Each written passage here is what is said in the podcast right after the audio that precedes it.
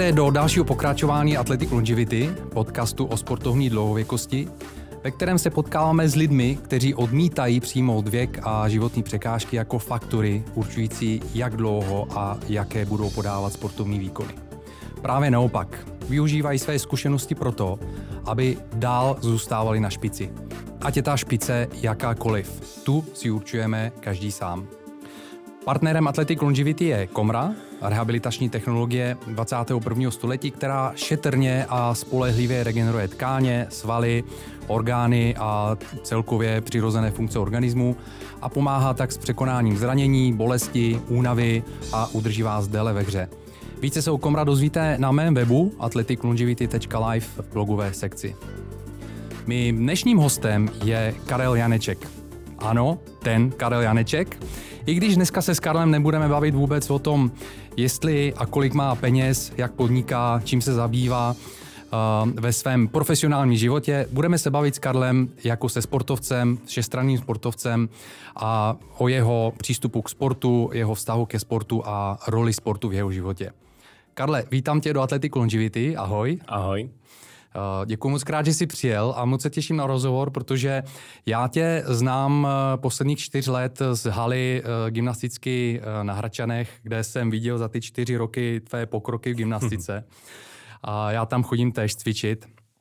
A ty jsi patronem vlastně haly nebo sportovního klubu na Hradčanech a založil si taky sportovní nadaci Science 21, která vlastně má hodně společného se sportem.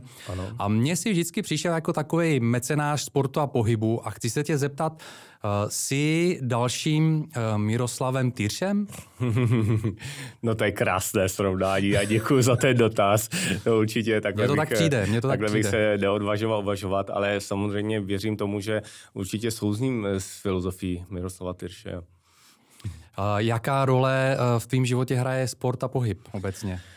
Já bych řekl, že pohyb hraje v mém životě, je úplně jeden ze základních pilířů mého života. Vedle rodiny, vedle mého poslání, vedle práce, která dělám, tak prostě sport a pohyb je úplně zásadní. Je to obrovská radost a je to něco, co obohacuje život tím nejlepším způsobem. Já rovnou možná skočím do hlubší vody, protože rád bych se o tom potom dál s tebou pobavil, o vlastně funkci Science 21 a vizi za ní. Ale zeptám se tě, myslíš si, že sport v dnešní době může hrát roli v transformaci lidstva? No, nejen může, ale dokonce musí. A pokud bychom v tomto nezměnili svůj přístup k životu, ke sportu a k pohybu, tak já se obávám, že bychom neměli šanci jako společnost. Takže já ve svých vizích a také v mé kampani mluvím o tom, jak lze renovovat společnost, nastoupit se k cestu ke spravedlivější společnosti a hlavně také zdravější společnosti, kde lidé se věnují pohybu, sportu a těmto aktivitám a bez toho to prostě nejde. Bez toho ta reforma nejde a ty vlastně, já bych nerad začal negativně, ale čísla jsou alarmující. 2/3 dospělých dnes mají nadváhu, 1/3 je obézních. A u dětí je to tak, že 1/3 dětí má nadváhu a 16% dětí je obézních a před covidem to bylo 10%. A to je šílený. A to je šílený z hlediska nejen ekonomického, protože vlastně stát vydává jenom na léčení obezity 132 miliard korun ročně. Čistě léčení obezity. A to je něco. To je úplně obrovský číslo. To je šílený. Ale je to negativní zpráva, ale vlastně ona je z druhé strany pozitivní, protože to je něco, co můžeme vyřešit. A to je to, co já chci také vlastně komunikovat během své kandidatury a potom jako v pozici prezidenta České republiky vlastně inspirovat lidi k pohybu, ke zdravému životu a vysvětlit jim, že jaký to má i ty obrovské ekonomické dopady. My se bojíme energií všeho, ano, to je samozřejmě oprávněné, ta krize je velká, ale my máme cesty, jakým způsobem i ekonomicky si moc pomoct a zároveň ale pomoci svému zdraví a pomoci aktivnímu a šťastnému životu. Protože já jsem začal tu ekonomickou stránku, která je šílená, tím, jak se léčí nemoci, tím, co tady způsobil covid. Nechci mluvit o covidu, ale psal jsem to ve svých blozích již před 2 roky a je to tak a čísla to potvrdili, takže ještě víc. Vlastně opatření proti covidu, tím, jak se zavřeli tělocvičení, jak se děti přestali cvičit, 16% dětí je obézních, před covidem to bylo 10%. A to jsou prostě věci, které způsobily, opatření proti covidu způsobily více smrti ve smyslu zkrácení lidských životů a poničení zdraví než covid samotný. A to je potřeba si uvědomit. Ale teď teda to je jedna věc, to už je za náma. My se hlavně z toho musíme poučit a už nikdy se nesmíme nechat manipulovat nějakou globální hysterii. A co je teda důležité, že když jako lidé se otevřeme masově zdravému životnímu stylu, tomu, že je důležité se hýbat, tak pomůžeme si obrovsky ekonomicky, úplně jako skokově, a to je možnost, která jde velmi rychle, takže vlastně můžeme, i nám to může pomoci proti krizi. A zároveň ale, a to je to nejdůležitější, budeme mnohem šťastnější. Člověk, který se hýbe, tak má radost. Pohyb přináší radost. Můžu to naprosto potvrdit ze své strany. Každý, kdo se hýbe, tak to ví. A je škoda, že těch bohužel 75% lidí není, pouze čtvrtina dospělých dělá pravidelný sport nebo pohyb. Jo, a to je smutné.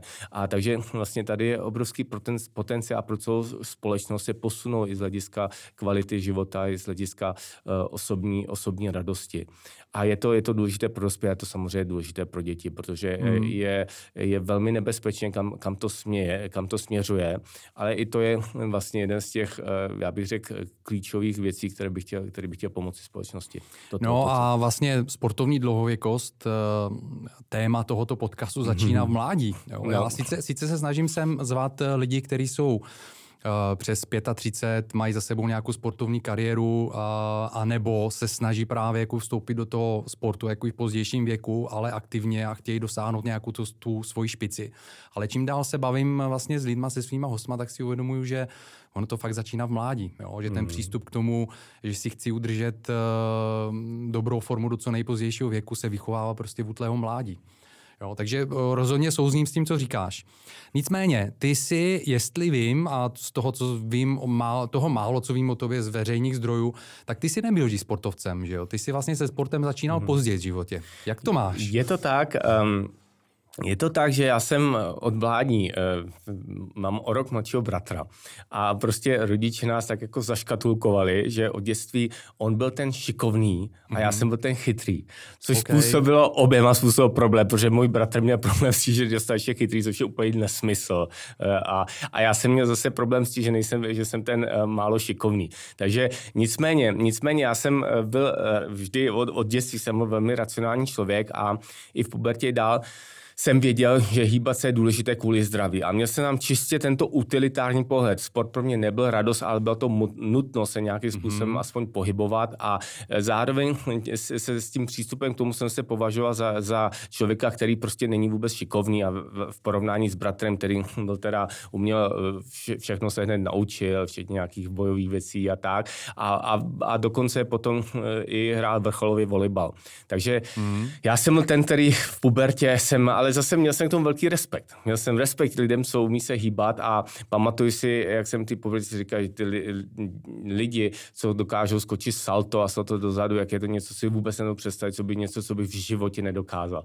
A proto ale také, a vlastně jak jsem rost, tak jsem viděl, že prostě hýbat se je důležité. Hrál jsem třeba tenis, jiné věci, občas jsem trošku posiloval, ale byl jsem takový ten sportovec tak trošku z donucení, nebo hýbal jsem se z donucení. A změnilo se to hodně, když jsem ve 40 letech začal se věnovat, prostě šel a viděl jsem výzvu a začal jsem dělat sportovní gymnastiku. A upozorně... Jak se to stalo? No, stalo se to tak díky mým kolegům z nadace Science 21, s kterýma jsem začal nejprve skákat padákem, což byla obrovská výzva. Jasně. A začal jsem si zlepšovat i svoji nějaké fyzické dovednosti. A pak oni se prostě dostali, nakontaktovali s SK Hradčany a začali tam chodit a namotivovali mě, abych chodil taky. A já jsem si protože já miluju výzvy. Já jsem si vzpomněl na to, když jsem si říkal v té pubertě, že v životě bych nemohl udělat salto, tak jsem říkal, že prostě to musím zkusit, že do toho půjdu. Bylo mi více jak 40 a půl a v té době jsem tak jako kotrmelec jsem uměl, ale ne úplně dobře. Neuměl jsem ani pořádně kotrmelec a začal jsem teda dělat sportovní gymnastiku a rozvinul jsem si svůj vztah pohybu úplně úžasným způsobem a taky společně s těma tréninka a taky společně s School of Exercise Science jsem vlastně došel tomu nějakým smyslu vnímání těla, že vlastně ono je to o psychice.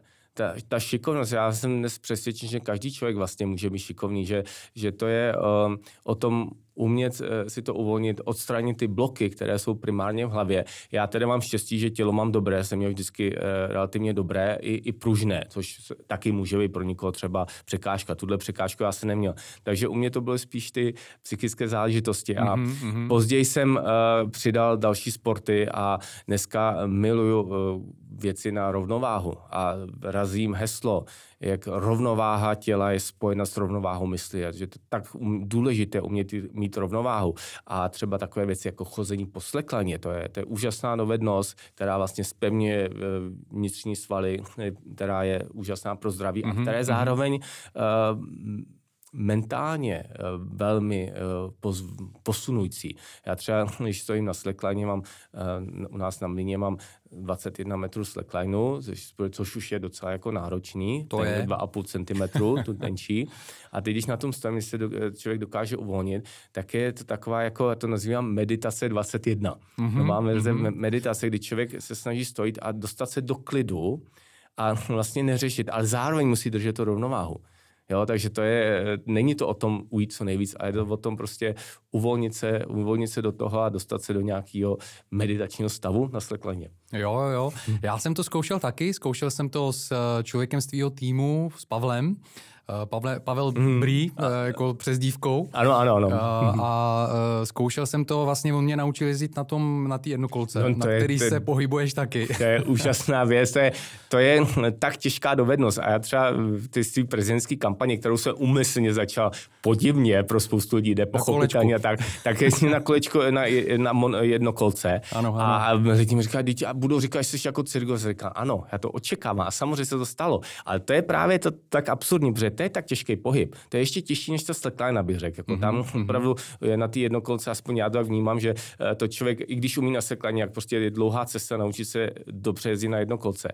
A proto to umím cirkusáci, to prostě není běžná dovednost, kterou zvládne každý člověk. Takže já jsem vlastně rád, a jsem to řekl v jednom rozhovoru, já jsem rád, když mě někteří chytráci se snaží zasměšňovat na tom, že jezdím na jednokolce, protože to je tak absurdní. To je totiž negativní energie, která se dá využít a otočit. Protože je totiž nejhorší, možná velkou odbočí, ale myslím, že to je dobrá pointa, nejhorší pomluvy a předsudky jsou takové, které nemají s realitou nic společného. Jo, proti mě je spousta, jako například jsem někdy podporoval Babiše, totální lež, nebo spousta nesmyslů, teď už to. A to je nejhorší, protože ale co jsou skvělý předsudky a pomluvy, jsou ty, které jsou pravým opakem. Protože to se dá potom dobře využít. Já uvedu třeba příklad, nějaký chytrák v jednom časopise napsal, že Janeček dělá svůj kampaň naprosto špatně, že cílí jen na ty horní vrstvy a je to proto, že se štítí těch nízkých příjmových skupin. A já jsem to četl poté, co jsem den předtím byl na romském festivalu. Jo, takže a prostě jsem kontaktu a tak dále. Takže to jsou právě věci, které tím, že to je pravý opak, tak se dá dobře využít. A podobně ta jednokolka, to je prostě těžká věc a každý sportovec. Hrozně zábavná, ale. Je to zábavný, jako jasně. Já jsem se u toho fakt bavil hrozně, jako když jsem se to učil. Je to obrovská zábava, není to nebezpečný, protože tam to není jako spadnout z kola, spadnout z jednokolky vlastně na pod maximálně by si člověk mohl odřít ruce, když by byl na nějaký štěrku nebo tak. Takže je to skvělý a přitom je to těžký a člověk, který se trochu zabývá pohybem, tak to ví. To znamená, tyhle ty vlastně pomluvy a předsudky ve skutečnosti podporujou. Ty jsi zmínil vlastně, že jsi začal cvičit v těch 40 letech, že jsi začal chodit na ty na Hradčany do haly. Já jsem potom, jak jsem tam začal chodit já, tak jsem viděl několikrát, nebo hodněkrát vlastně jakoby tu skupinu jako z nadace, která tam chodila cvičit. A tam byli lidi různýho věku. V podstatě profesor Rák tam chodil taky, Honza Rák, ten je vlastně i starší než my dva, ale mě fascinovalo na tom, že ty lidi do toho šli naplno. dávno a opravdu se jako učili prostě gymnastiku jako v hodně pozdním věku, předtím neměli žádnou zkušenost s tím. A viděl jsem, jak vlastně jim to šlo a navíc jako různý ty tělesné konstituce, jo, že někdo prostě hubenej, tam byli někteří, kteří měli prostě jako pupka, ale prostě udělali jako rundat flík a podobně. Takže já souhlasím a souzním s tím, že je to skutečně podle mě v hlavě. A i vůbec to stárnutí je to o tom, že, nebo když lidi přestanou cvičit, je to o tom, že ne, že to tělo nemůže. Prostě člověk si řekne už, hele, nemám na to čas a prostě tělo už na to jako neumí, ale kdyby do toho šel. Je to tak, je to úplně, je to předsudek. Já říkám, že mě je dneska 21, prostě jsem jako v životě se nebyl v takové kondici a jako dnes. A prostě o věku to vůbec není. Není to. A prostě člověk může být zdravý a může být zdravý prostě pořád. Podle té moje přesvědčení.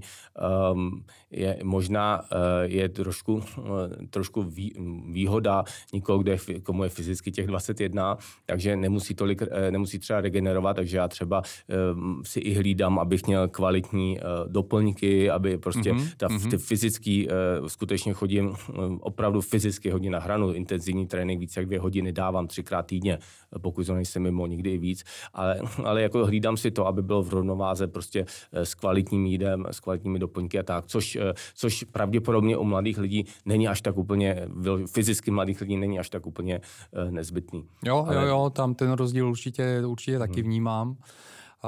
Jakým způsobem regeneruješ? No já regeneruju sportem. Okay. Dobře. Já tím lehčím. A kromě pohybu a sportu, tak to, co je důležité, co ještě jsem možná neřekl, je fyzio. Já mám špičkového, jako opravdu nejlepšího fyzioterapeuta Honzu Pokorného a mám pravidelně fyzio, což hodně pomáhá. To znamená vlastně ty všechny svaly a to, tak se to tělo kvalitně uvolní. Matvej, gymnasta, kolega mě ho chválil, ano, doporučoval mi ho taky, takže určitě k němu se dostanu taky, protože mám nějaký potíže, který bych potřeboval řešit a Matvej hodně teda jako doporučoval. No já mám to štěstí, že teď mohu říct, že nemám absolutně žádnou potíž. Super. Velká radost. No, já jako chtěl jsem říct, jakou mám. Já mám nějaký natažený, nějakou šlachu, kterou mám dlouhodobě po rundátu, jako jo, prostě, ale doufám, že mi to pořeší, protože teď poslední rok a půl vůbec nedělám rundáty, což mě omezuje zase v tom skákání, takže dělám zase jiné věci, ale jasný, ale mrzí mě to, že to tak je. Jaký všechny sporty děláš teda? Ty jsi zmínil jako skákání s padákem, to je jasný, to jsem tě viděl taky, kickbox poslední dobou, jako tak, nebo Thai box respektive. Teď jsem začal, je to vlastně... Je to už rok, asi jo. Ale taky mě to moc baví. Je to zase jiná dimenze, která člověku něco probouzí, je to něco, kdy člověk jde do toho rychlého vyčerpání kyseliny mléčný a je to nějaká síla a dodává to člověku taky důvěru. Je to dobrý prostě umět se... Co jinýho ještě? No tak ta slackline, jednokolka, gymnastika, parkour jsem taky začal dělat. Jo, to mě taky napadlo. Objevil jsem někoho na Instagramu, takovýho týpka, myslím, že mu je tak jako 45 a jako takovým jako velmi odvážným způsobem. Jako když jsem ho viděl, tak jsem si říkal, hele, to je divný, že jo, jako vidíš tam 20letý kluky, který to dělá, je navíc on prostě je vidět, že není moc šikovnej, ale prostě to dělá. No jasně. Má týpka u sebe, který ho točí, má obrovskou sledovanost a je to vtipný se na něj koukat a přitom inspirativní. Jo, takže... Tak to mi když tak dej odkaz. Určitě. Němec, myslím, že je z Berlína nebo někde, prostě takový ulítlej Němec a pošlu ti to. Je to fakt jako zajímavý týpek, no. Takže parkour, jo? A kde zkoušíš parkour? Nebo... V Air Parku máme na Science 21, tak tam máme taky tréninky. Airparku, no. Jasně. Gymnastika, vlastně, to je jasný, to jsme... Co všechno v gymnastice děláš? Ty máš vlastně takovou specialitu, máš ten přeskok přes koně. No ne, to jsem dělal předtím, na začátku, teď ne, teď dělám naprosný a dělám samozřejmě stojky, to je skvělá věc mimochodem, stojka, to je prostě opět, to je něco, co povznáší život, stát prostě na rukou a teď to, co já dělám, jako třeba koukací stojku, jo, třeba o stěnu tady stojím a třeba klidně a dlouho, třeba 12 minut, nebo jo, dokážu prostě prostě a dívám se a teď se třeba u nás na mlýně, tam stojím a teď se koukám na skály, jo, a je to prostě fascinující tohle. To je taková relaxační, taky vlastně meditační stojka. A potom samozřejmě normální dělám rondát flick, to byl takový můj velký cíl, umět sám být schopný dělat rondát flick, což teď dělám. Mojí ambicí, životní ambicí, chtěl bych se dostat k rondát flick salto. Okay. Mám to takový, že bych chtěl ve 21. prvočísle věku chci dělat rondát flick salto. To mám takovou výzvu. A to je kdy? 21. prvočíslo, to je ta nejzákladnější informace, kterou musí každý vědět, co je 21. prvočíslo. Tak teď jsi mě nachytal, nevím, tak mi to prosím vysvětlí. Budu dělat jako, že jsem cizinec, jako proto to neznám, jo? 21. prvočíslo je číslo 73. OK, což je vlastně i rok tvého narození. To je mimochodem rok mého narození. Taky. No to je skvělý, tak to je dobrý. Ale proto není to 21. pročíslo důležité, a teda když řeknu nějaký matematickou krásnou věc, na nejkrásnější umění matematice, o kterém jsem si vědom, tak to je takzvaná Sheldonova věta. A to je, že propojení čísel 12 a 21 z prvočísly. 12. prvočíslo je 37, a 21. prvočíslo je 73. A teď si podívejme. 12, 21 otočený, desítkový soustavě, 37, 73 taky otočený a ještě k tomu 3x7 je 21.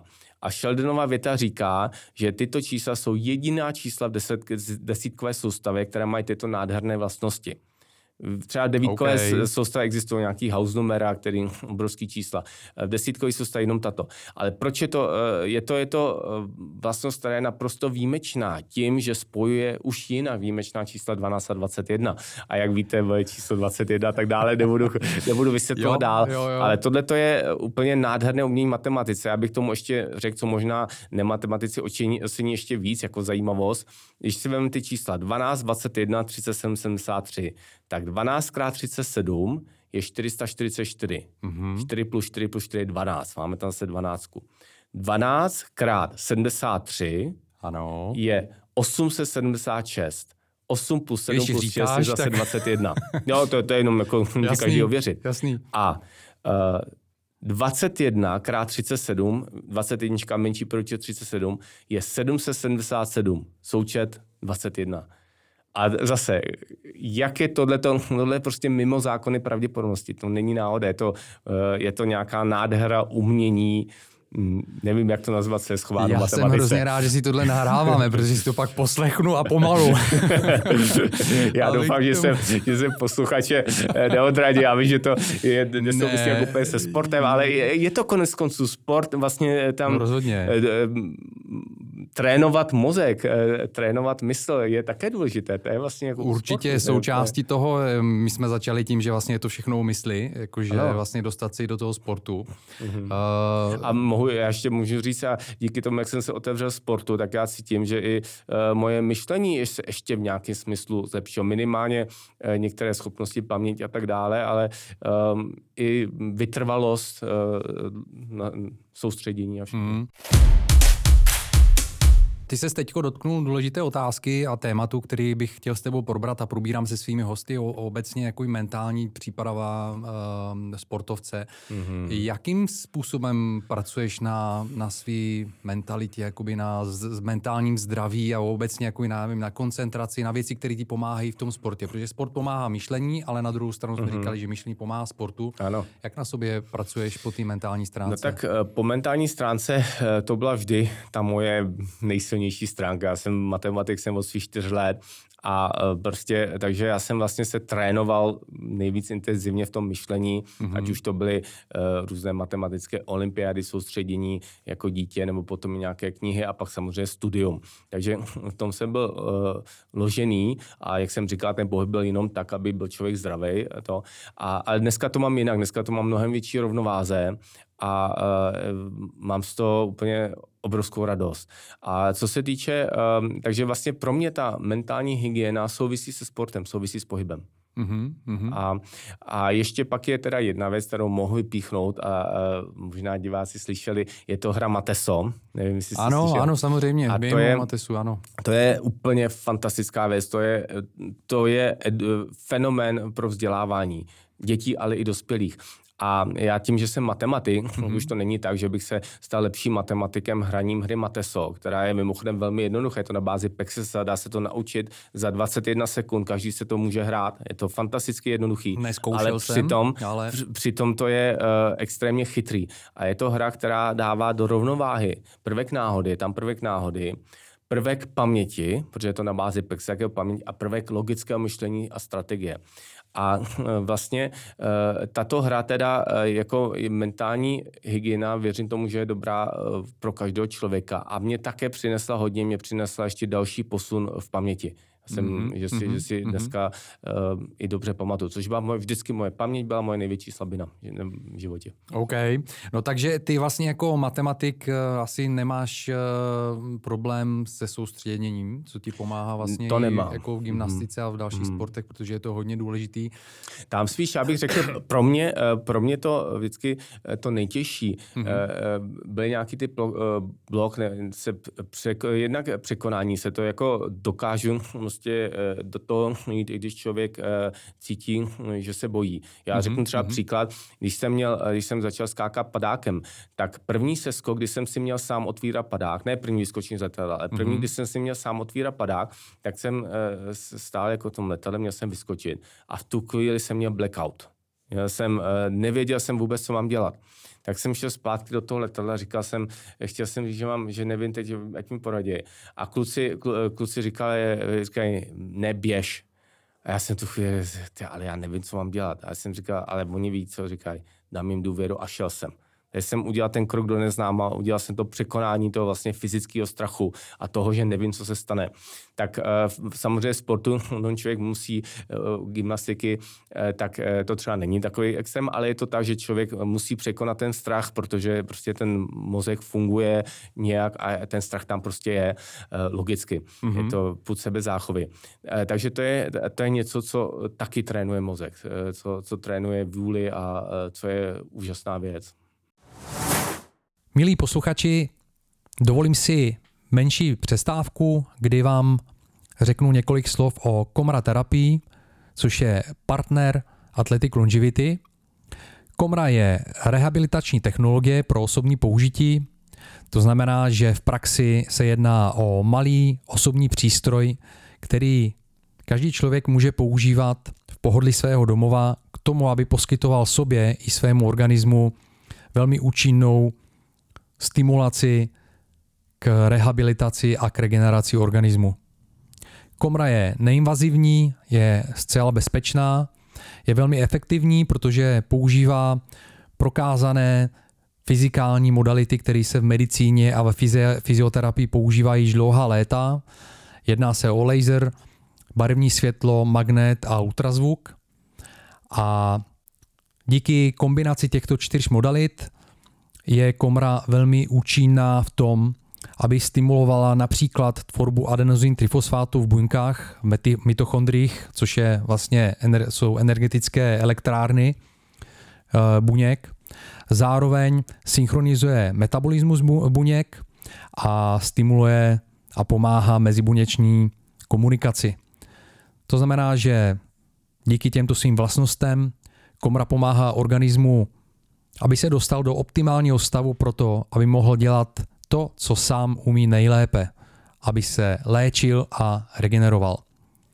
Komra se tak dá používat pro léčbu zranění, pro zotavování po nemocích, pro překonání únavy, pro svalovou stimulaci před výkonem a v dlouhodobém hledisku Komra velmi pozitivně působí na organismus, proto aby organismus zůstal v optimálním stavu do co nejvyššího věku. Takže nepřímo tímto pomáhá, abyste dosáhli sportovní dlouhověkosti.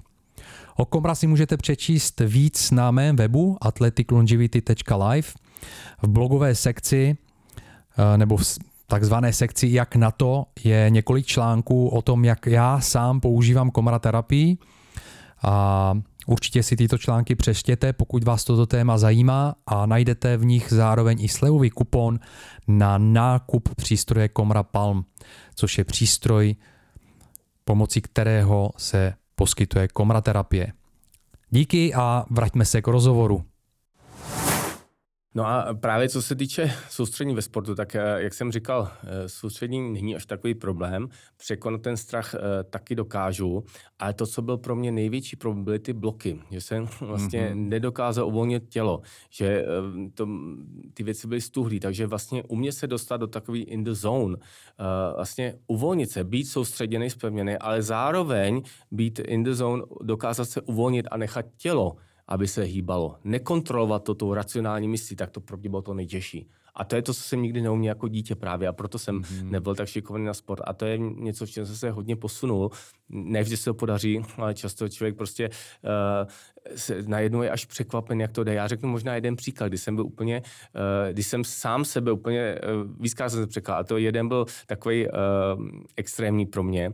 Já, když jsem možná diváci viděli klip Bojovník, který jsem natáčel právě v souvislosti i s covidem a s tím, že se nesmí, z těch hrůzných omezení a tak, tak já jsem natočil takový ten klip, jak tam hážu kladivem. Jo. A skáču padákem, se skok padákem a hod kladiv. Odkaz na Steva Jobse. Ano, přesně tak. Jo. Apple, reklama Svým Apple způsobem. Inspirací. A akorát, že u toho Apple tam měli tak, že ta žena tam běžela, což jsem právě, jak jsem viděl, jak jsem si uvědomil, že tam to vlastně bylo nedokonalý, protože jak by se tam mohla doběhnout do nějaký ohraničeného místa. No ale já jsem na to místo seskočil padákem, což je mnohem logičtější, že? Člověk se ze vzduchu. Takže to je víc konzistentní. No a to bylo natáčení velmi složitý, ty seskoky a tak, ale to je druhá věc. Ale s tím kladivem. Tak já jsem byl natáčení a tam byl profík na házení kladivem, který mi mě vysvětlil styl, jak se to hází. No a teď jsem nějak teda zkoušel a jako fajn. A teď jsem myslel, on taky, že budu házet kousek. Ale pak, jak tam byly ty kamery, tak já jsem musel házet prostě, nebylo to těžký kladivo, bylo lehký a musel jsem házet daleko. Na ně? Za kamery na ně. Aha. A teď jako to jsem fakt musel točit a hodit, jako to nebylo triviální, já to dělal poprvé životě, si zkusil předtím. Párkrát to odpoledne. No a teď jsem teda, že samozřejmě teď jsem se ale dostal do toho flow, že do toho jdu. A teď já jsem viděl, mimochodem ty lidi se strašně báli, že dneska utíkali, protože se kladivem tam točil. A teď prostě já jsem prostě, že do toho jdu a byl jsem v tom stavu ty mysli, že jo, a teď jsem to házel. A teď oni ještě to blbě filmovali, musel se to kvůli chybám kamer spousta přefilmovat. No já jsem to kladivo, já jsem se dostal úplně do toho flow, že jsem tam točil, házel kladivem, podle mě tak 12krát. A až zpětně pak, když jsem skočil, jsem si říkal, tyjo, já jsem to fakt házel na jedno místo. Já bylo obrovský plátno, já nevím, to bylo kolik to, 21 metrů daleko, abych nepřeháněl, no, ale určitě víc než 12, jo, to zase teď už blbě to, ale... Dobře. A teď vlastně člověk měl házet na jedno místo, jednak vejškově, ideálně a hlavně to, a mně se to fakt dařilo. A vůbec tu chvíli jsem si to vůbec neřešil, že prostě to tělo dělalo to, co mu řeklo. Vypnutá hlava. A je právě důležitý to soustředění a zároveň vypnutá racionální mysl. A já jsem vlastně chtěl říct, to pro mě bylo vždycky to nejdůležitější, protože já vždycky měl na to myšlení, na to, co jsem dělal na vědu, tak jsem měl na maximum zapnutou racionální mysl, to jsem nikdy nevypínal. A právě ten sport je potřeba to umět vypnout a vlastně podívat se z pozice toho pozorovatele, který to neovlivňuje. Jak ses k tomu jako postupně dostával, jo? Protože dostat se z té mysli je hrozně těžký a to je obecně taková ta, jak se mu říká česky, curse, jakože prokletí lidstva, jo? Jako žijeme v mysli. Jo? Jakým způsobem tady na tom pracuješ? Je to prostě trénink, dlouhodobý trénink. Opravdu jsem to, já jsem si to byl vědom teoreticky, že to by to tak mělo být. No a prostě zkoušel jsem to, hodně mi k tomu pomohly se skoky padákem, volný pád, že pak, když už člověk má ten vloženě základní strach, tak si dokáže prostě uvolnit do toho volného pádu a to je velký, velmi povznášející. No a trénink, no.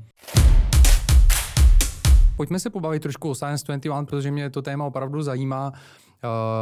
Jaká byla ta vize, se kterou si Science 21 zakládal?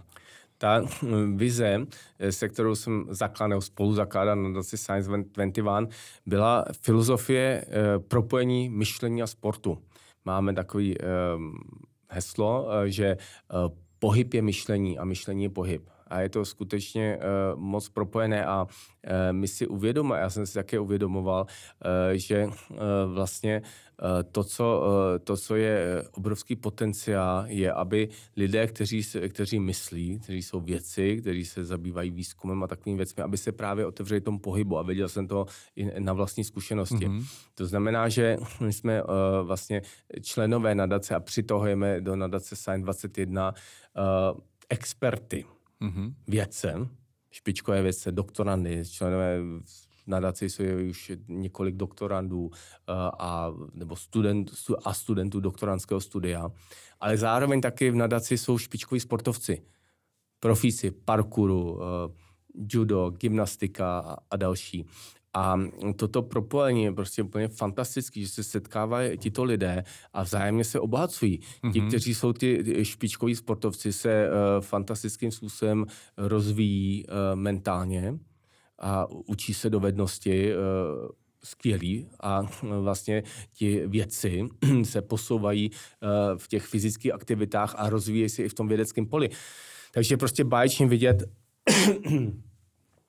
kolegu, který když přišel do nadace, tak to byl člověk, který se tak nějak pohyboval, byl schrbený, neměl žádnou fyzickou zdatnost a byl třeba dobrý vědec a po roce je to prostě člověk, který stojí rovně, je namakaný, má energii. Mm-hmm, mm-hmm. A tak to je propojení synergie, která má.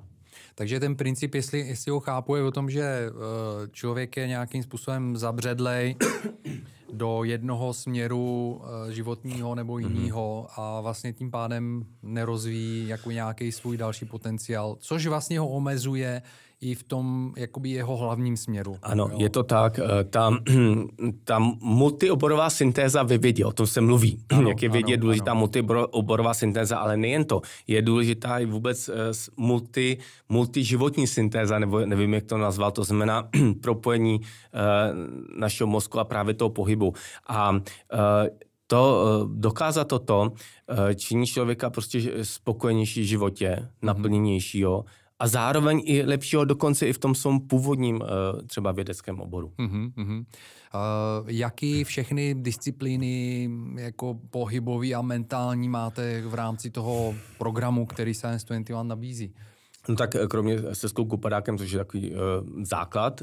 To je vlastně překonání nějakého jako hlavního bloku asi. Ano, je to takový... To je velká výzva. Je to velká výzva a vlastně na to, aby člověk mohl dlouhodobě pokračovat, tak je nutný, aby byl se stal parašutista taky. Aby skočil z letadla, aby skákal z letadla, protože je to mentálně hodně posunující, ten volný pád.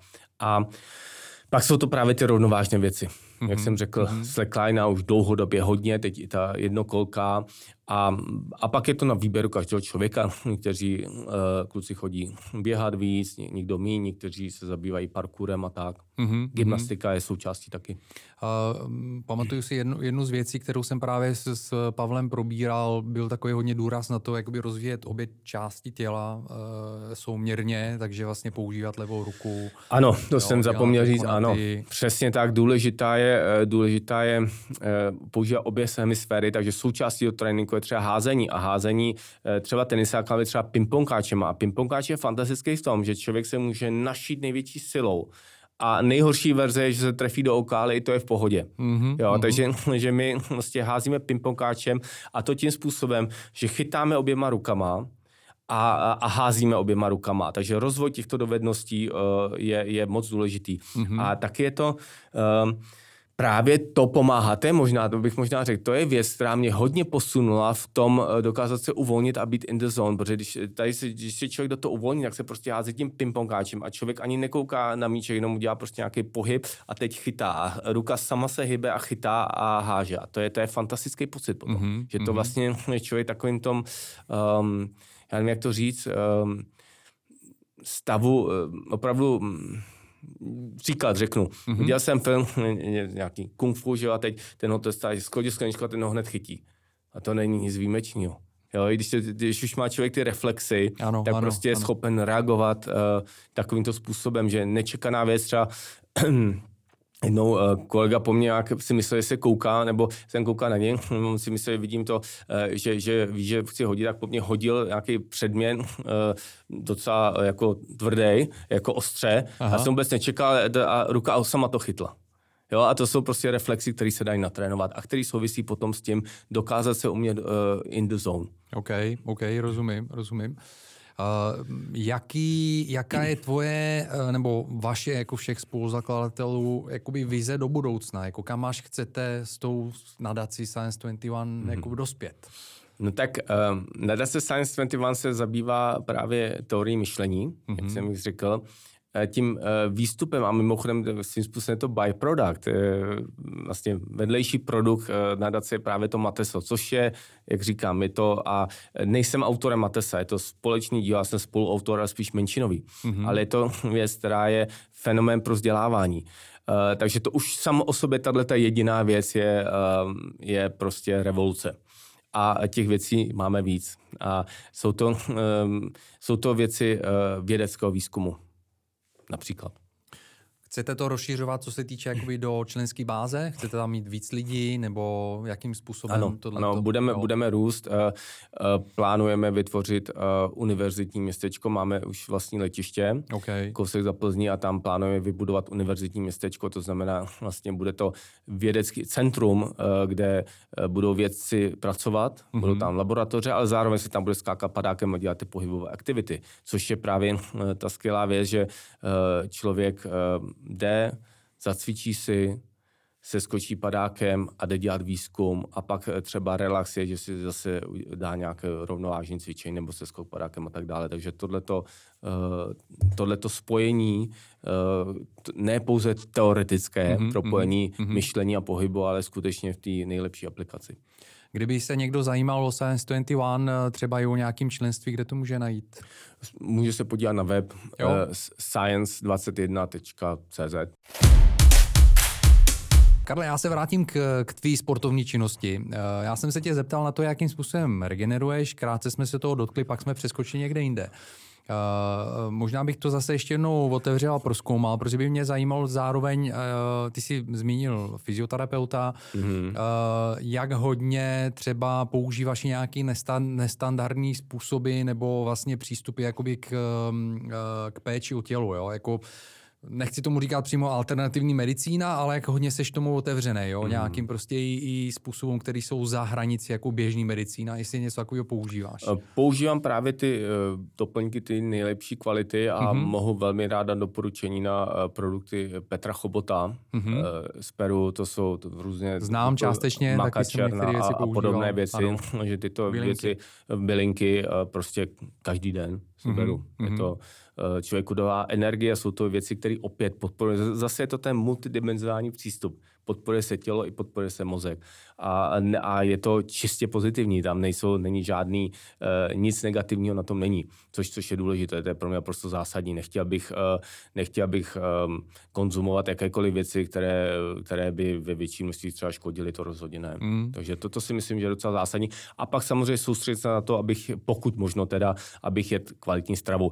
Nejsem dogmatik v tom smyslu, že když jsem někde, tak si prostě dám, co tam je, ale většinou se snažím jíst kvalitně.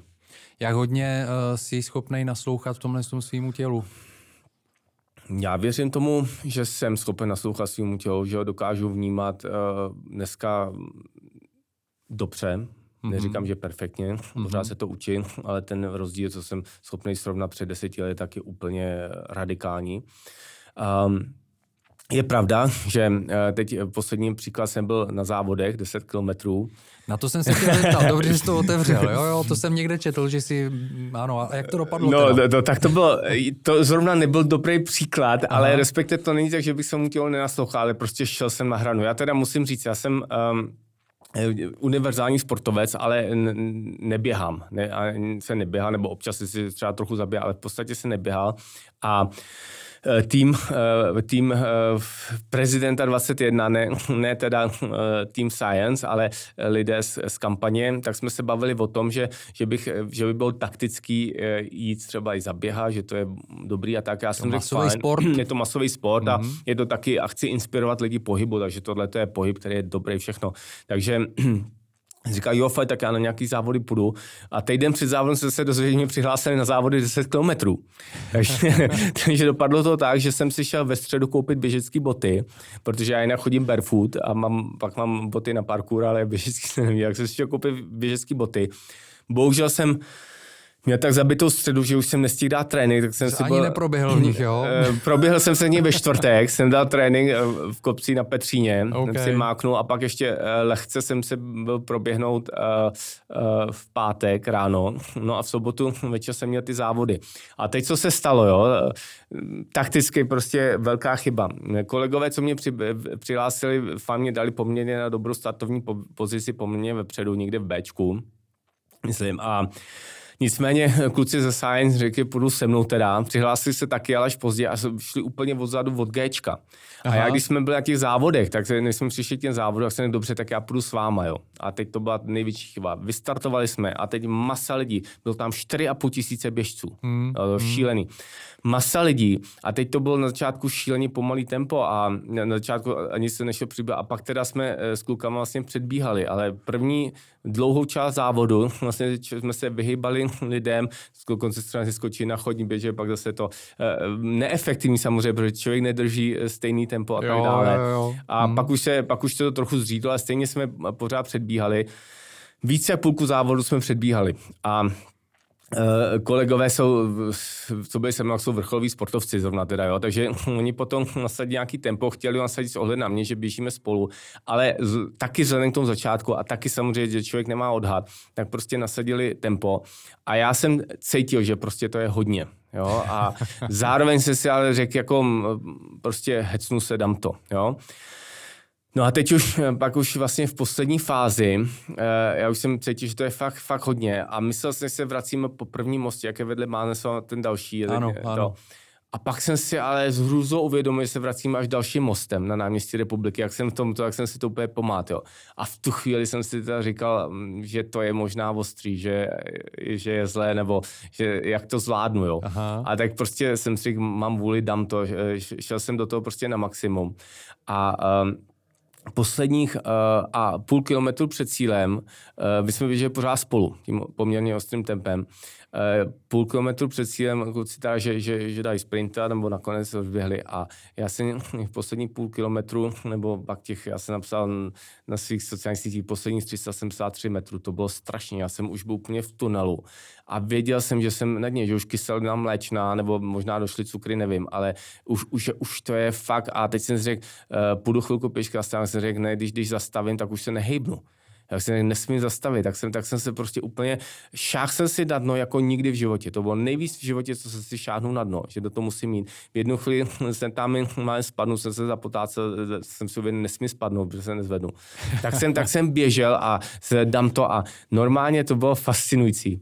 5 metrů před, já jsem byl tak mimo, že 5 metrů před cílem já jsem zastavil a padl jsem a myslel jsem si, že jsem v cíli.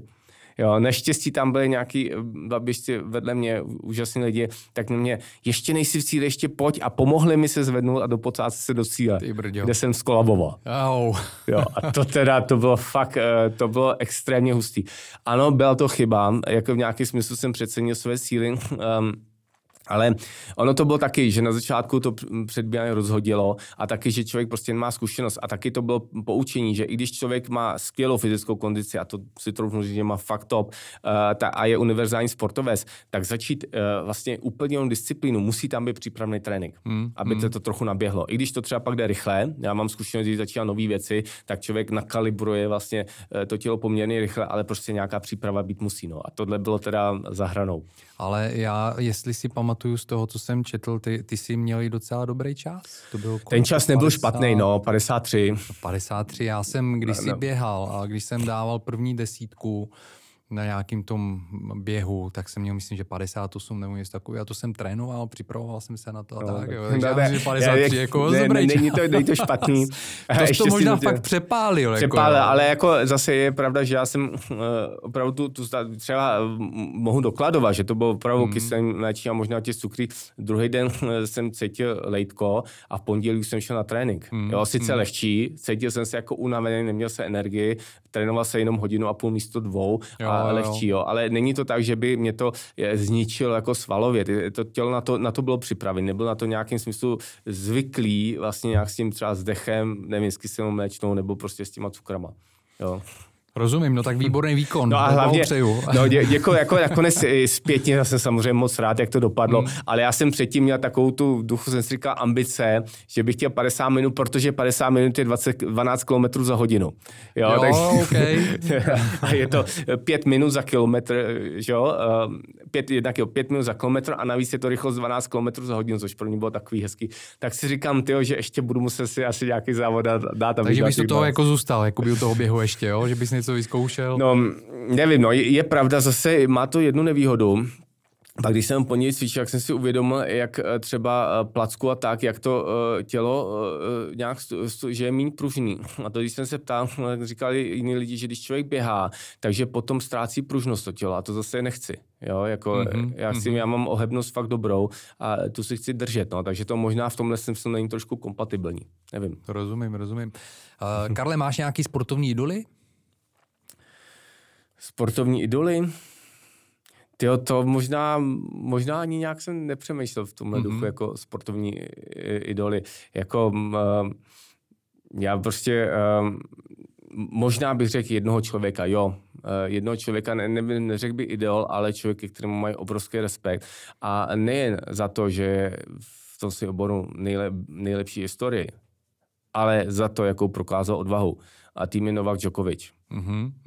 A je nejlepší historicky. V čele žebříčku ATP byl 373 týdnů, mimochodem, to je krásný číslo 373, těch 373, jo, proto si ho pamatuju. A ten člověk se dokázal postavit té covidové tyranii a hysterii fantastickým způsobem, protože pro něj by samozřejmě nebylo problém nechat si udělat očkování, že jo, jakoby. Jo, že nemusel si ničit zdraví a samozřejmě a to je moje přesvědčení pro top zdravýho člověka, já jsem se v tom vyjádřil, abych upřesnil, já nejsem antivaxer, to je jeden z lží předsudků vůči mě, není to tak. Stačí se kouk na moje bloky, kde mluvím o tom, že lidé, kteří jsou polymorbidní, starší lidé, tak to má smysl, mělo smysl se očkovat, mělo, teď už asi ne. Ale co jsem se zásadně vystoupil proti očkování, malinko odbočí, a to moc důležité, abych to chtěl říct, proti očkování dětí, zdravých dětí, který covid neohrožuje. A to jsou prostě některé, a já si troufnu říct, že nejhorší jsou prostě zrůdy, který chtějí očkovat děti proti ničemu, co je neohrožuje, kvůli tomu, aby se snížila virová nálož. To znamená kvůli vlastním strachům, kvůli tomu, že my se bojíme, tak budeme hazardovat a ničit zdraví vlastních dětí. To je prostě úplně za hranou pro mě. To je vlastně to nejhorší, co by se vůbec mohlo stát. A mimochodem, já to vnímám i z pohledu nějakého civilizačního, v jaké jsme teď době, že jsme na křižovatce dějin a že vlastně teď se děje ten test civilizace. A kdybychom měli tomuhle podlehnout, tak já už nevěřím, lidstvu nevěřím, ale to se nestane. Já věřím, to se nestane. Ale je to opravdu ta strašná hrůza. A teď nevím, jak jsem se k tomu dostal, ale přes Novaka. A Novak je prostě to, že měl tu sílu a vlastně přišel o Australian Open, což je pro ně, já tenis jsem teď hrál. Přišel o další turnaj. Teď přišel byl US Open, ano. Jo. A to je diskriminace. Nemůže, protože není očkovaný, ho nepustí do Ameriky. No strašná pakána, úplně největší demence, co může být, nepochopitelná. Australian Open je jeho nejsilnější povrch. Jo. On přišel a já jsem respektoval Nadala, ale musím říct, že po té, co se prohlásil na Australian Open ohledně Djokoviče a očkování, tak u mě klesnul a já toho člověka nemám absolutně žádný respekt už. Tak tenhle ten člověk bohužel ukradl Novakovi 21. Grand Slam. A 21 je to krásné číslo, takže to mě zasáhlo osobně, že ten nejdůležitější 21. Grand Slam Novakovi ukradl neférovým způsobem Nadal. Jo. Novak ten 20. Třeba bude mít šanci ještě. No, Novak 21. Grand Slam dostal na Wimbledonu, jo, takže to je fajn, ale teď nemůže zase nemohl na US Open. No, strašný, ale je to fakticky, je to nejlepší tenis historie. Abychom to ukončili na druhou stranu na nějaký pozitivní noce, tak já vždycky kladu ke konci mým hostům otázku, jaký by tu zanechali odkaz pro lidi, kteří si chtějí prodloužit aktivní sportovní kariéru a věk do co nejdelšího, do co nejvyššího věku. Já jsem přesvědčen o tom, že nemá smysl chodit za hrany, nebo výjimečně může člověk za hranu, je potřeba s tím běhat, to by to lidi dobrý dělat. A vrcholový sport samozřejmě od jisté fázi to zdraví může ničit. Takže já si myslím, že prostě je důležitý aktivně se hýbat a co nejvíc zdravě s tím největším respektem ke svému tělu. A samozřejmě nepodceňovat vždycky protahování, pružnost těla je moc důležitá, je to důležité pro všechny sporty. A takže lidé, kteří dělají jogu, to je úžasná věc, nemusí to být tak, že každý skáče padákem nebo skáče salta, ale vlastně joga a tyhle ty věci jsou pro zdraví úplně fantastický. A když tomu budeme přistupovat s tímto rozmyslem, racionálně a systematicky a zároveň ne do extrému, tak prostě neexistuje, podle mého přesvědčení, neexistuje žádná hranice a člověk může být fit a mladý do konce svého života, který může být extrémně dlouhý. Karel Janeček byl naším hostem dnes v Athletic Longevity. Karle, moc děkuju za krásný rozhovor. Já také moc děkuji. Držím palce v další sportovní kariéře a v dalším čemkoliv, co si zamaneš a jakýkoliv máš plány před sebou?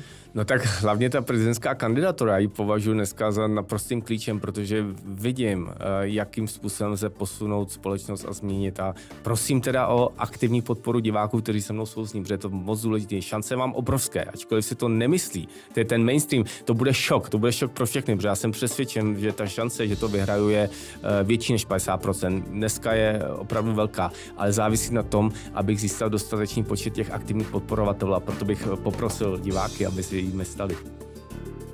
Karle, děkuju. Držím palce a ať se daří. Krásný den. Ahoj. Děkuji, pokud jste si poslechli tento rozhovor až do konce.